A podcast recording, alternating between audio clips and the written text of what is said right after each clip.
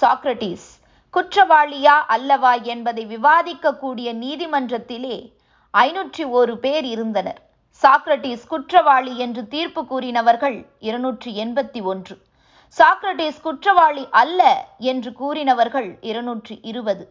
பகுத்தறிவு பழைய கால் அமலுடன் ஏறக்குறைய க சரிசமமாக பலம் சேர்த்து கொண்டு விட்டது. அறுபத்தி ஓரு பேர் அதிகம் பழமை படைக்கு சாக்ரட்டிஸ் பிணமான பிறகு படைபலத்தின் நிலை தலைகீழாக மாறிவிட்டது. அவர் இருந்தபோது கூட டைகோரஸ் பயந்து ஓடிவிட நேரிட்டது போன்ற நிலைமை இல்லை. ஐநூற்றி ஓரு பேரில் இருநூற்றி இருபது பேர் பகுத்தறிவுக்காக பரிந்து பேச முன் வந்தனர். இதன் பொருள் என்ன? முதலில் ஊரே பகைத்தது பிறகு ஊரிலே பாதி பகுதியினர் பகுத்தறிவின் பக்கம் சேர்ந்தனர். யாருக்கு வெற்றி? பழமை திரட்டி வைத்திருந்த பட்டாளத்திலே ஒரு பகுதி படைபலமின்றி இருந்த பகுத்தறிவுக்கு கிடைத்துவிட்டது. போலவே சாக்ரட்டீஸும் கிரேக்க மக்கள் கண்மூடித்தனமாக கும்பிட்டு கூத்தாடி வந்த கடவுட்கூத்தை தான் கண்டித்தார்.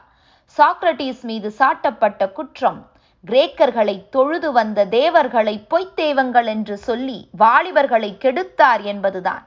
இதற்கு முன் எவ்வளவோ உத்தமர்களை ஊர் மக்கள் கோபத்தாலும் அறியாமையாலும் வதைத்துள்ளனர். நானும் பாமரரின் கோபத்துக்கு பலியாகிறேன். எனக்கு பிறகும் பலர் பலியாகி தீருவார்கள் என்று சாக்ரட்டீஸ் சொன்னார். அவர் இறந்தபோது பகுத்தறிவு முன்பு இருந்ததை விட அதிக வலுவடைந்தது. ஊராரின் உள்ளம் அடியோடு மாறிவிடவில்லை என்ற போதிலும் உயிர் போகுமே என்ற பயத்துக்காக பகுத்தறிவாளர்கள் தமது பணியை நிறுத்திக் கொள்ள மாட்டார்கள் என்ற எண்ணம் வேரூன்றிவிட்டது. தியாகிகளின் இரத்தமே அதற்கு நீராக பாய்ச்சப்பட்டது. அறிவுத்துறைக்கு இந்த அபிஷேகம் நடத்த நடத்த ஆதி நாட்களிலே அமைக்கப்பட்டு ஆலயங்களிலே கொலுவிற்றிருந்து பூஜாரிகளை கொழுக்க வைத்துக் கொண்டிருந்த சாமிகளுக்கு நடக்கும் அபிஷேகம் குறையத் தொடங்கிற்று.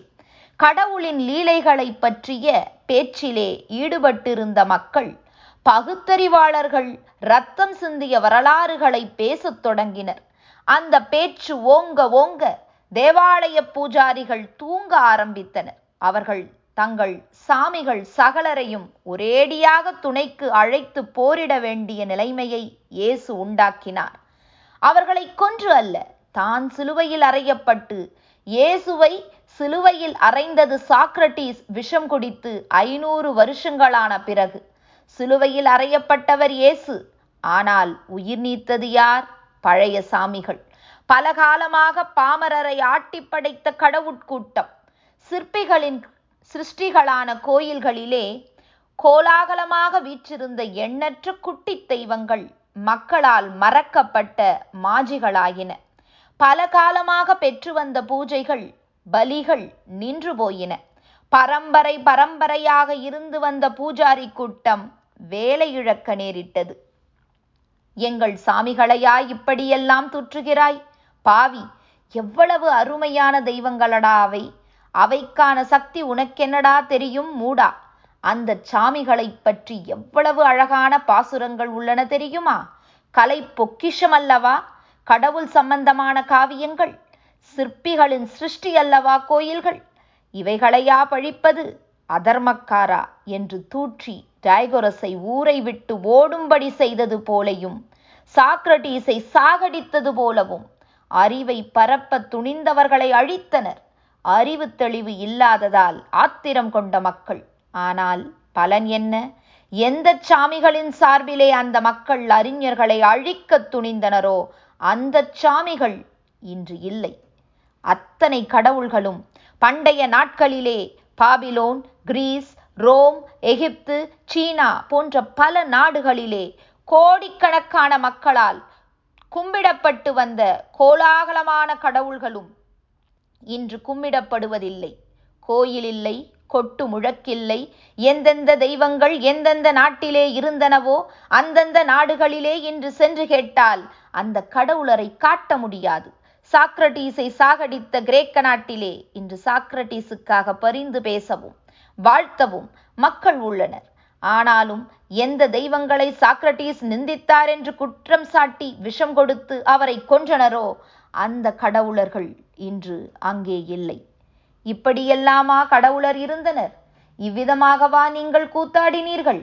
இவ்வளவு ஆபாசமாகவோ கடவுளை பற்றிய கதை இருந்தது? என்று கேட்டால் வெட்கப்பட்டு அறிவு தெளிவு இல்லாத நாளிலே அஞ்ஞான இருள் இருந்த காலத்திலே காட்டு மிராண்டிகளாக இருந்தபோது பல கடவுள் கடவுளுக்கு பல உருவம் கடவுளுக்கு தாய் தகப்பன் பிள்ளை குட்டி கூத்தி குடும்பம் என்றெல்லாம் கூறினோம். காவியம் எழுதினோம் கோயில்கள் கட்டினோம் அறிவு பிறந்ததும் அத்தனை கடவுளரும் அர்த்தமற்ற கற்பனை என்பதை அறிந்தோம் என்று கூறுவர். சாக்ரட்டிஸ் குடித்த விஷம் பல பல சாமிகளை சாகடித்தது. மக்களின் மதி துலங்கியதால் மாஜிகளான கடவுளரின் எண்ணிக்கை ஏராளம். ஒரு சில மாஜிகளை மட்டுமே கூற முடியும். உரு தெரியாமல் மட்டுமல்ல பெயர் தெரியாமல் போய்விட்ட கடவுளரும் உண்டு. இன்று நம் நாட்டிலே உள்ளது போலத்தான். சாக்ரட்டிஸ் சாகும் முன்பு பகுத்தறிவுக்காக ரத்தம் சிந்தும் உத்தமர் தோற்றும் முன்பு கிரீஸிலும் ரோமிலும் நார்வேயிலும் ஸ்வீடனிலும் சீனாவிலும் எகிப்திலும் எந்த நாட்டிலும் விதவிதமான கடவுளர் கூட்டங்கள் இருந்து வந்தன. புராண இதிகாசங்களும் லீலைகளும் திருவிளையாடல்களும் இன்று இங்கு நம் நாட்டில் இருப்பது போலவே அங்கெல்லாம் இருந்தன. இன்று இங்கு பகுத்தறிவு பேசப்பட்டால் பழமை கண்டிக்கப்பட்டால் கடவுள் பற்றி இப்படியெல்லாம் ஆபாசமான கதைகள் இருக்கலாமா? ஆண்டவன் ஒருவன் அவன் உருவமற்றவன் என்று கூறினால் மக்கள் கோபித்து சந்தேகித்து பகுத்தறிவு பேசுபவர்களை நாத்திகர் என்று நிந்தித்து வதைக்கிறார்களே அதே போலத்தான் அங்கெல்லாம் நடந்திருக்கிறது.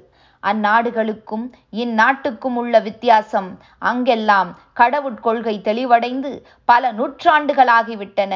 இங்கு பழைய நாட்களில் இருந்த வந்த எண்ணம் இன்றும் குறையவில்லை. வெளிநாடுகளிலே ஒரு காலத்தில் கோயில் கொண்டு எழுந்தருளி இருந்து கோலாகலமான ஆட்சி செய்திருந்து காவியர் ஓவியர் பூஜிதர் என்பவர்களால் போற்றப்பட்டு மகா சக்தி வாய்ந்த தெய்வங்கள் என்று புகழப்பட்டு மணிமுடி தரித்த மன்னரையும் மத யானையை அடக்கும் மா வீரனையும் வணங்க வைத்து அரசு செலுத்திய எத்தனையோ சாமிகள். இப்போது அந்த நாடுகளிலே மாஜிக் கடவுள்களாகிவிட்டன என்பதை நம் நாட்டு மக்கள் அறிய வேண்டும். கோடிக்கணக்கான மக்கள் கோடி கோடியாக பணம் செலவிட்டு கோயில் கட்டி கொலுவிருக்கச் செய்த கடவுளர் இன்று அங்கே மாஜிகளாகினர் அதனால் அந்த நாடுகளில் மக்கள் கெட்டுவிடவில்லை. மதி தடி தடுமாறிவிடவும் இல்லை. அழிந்து படவும் இல்லை. அங்கு கலையோ காவியமோ சிற்பமோ ஓவியமோ அழிந்து போகவும் இல்லை. மக்கள் நாஸ்திகர்களாகி விடவும் இல்லை. அஞ்ஞானம் தொலைந்து மெஞ்ஞானம் பிறந்தது. ஆலயங்கள் ஆபாசத்தின் பீடமாய் பூஜாரிகளின் குகைகளாயிருந்த கேடு நீங்கி கடவுள் தூய்மையின் இருப்பிடம். அவர் ஒருவர் உருவமற்றவர் உன்னதத்தின் பிறப்பிடம் என்ற உண்மை கடவுட்கொள்கையுடன் மக்கள் வாழ்கிறார்கள். நமக்கு இன்றும் இருப்பது போன்ற மாரியும் மன்மதனும் காட்டேரியும் காகாவாகனும் வாயுவும் வருணனும் அவர்களுக்கும் இருந்தன. நமக்கு இருக்கும் புராண இதிகாசங்கள் போல அவர்களிடமும் இருந்தன. நமது கடவுளர் கதைகளிலே காமலீலைகள் வர்ணிக்கப்படுவது போல அவர்களிடமும் இருந்தன. இன்று அவைகளை அஞ்ஞானிகளின் விளையாட்டு என்று அந்த நாட்டு மக்கள் ஒதுக்கிவிட்டனர் அவர்கள் வாழ்கிறார்கள். நாமோ இன்னமும் அடிமைகளாய் வறுமையின் பிடியில் சிக்கி வதைபடுகிறோம். மாஜிகளான கடவுளரின் முழு விவரமும் தருவது முடியாத காரியம். தேவையும் இல்லை பல ராஜ்யங்களின் இரட்சகர்கள் என்று கருதப்பட்டு காவிய கர்த்தாக்களால் புகழப்பட்ட ஒரு சில மாஜிகளை மட்டுமே இங்கு குறிப்பிடுகிறேன். உலகின் போக்கு உங்களுக்கு தெரியட்டும் என்ற எண்ணத்துடன் இதோ மாஜிகள் பாருங்கள்.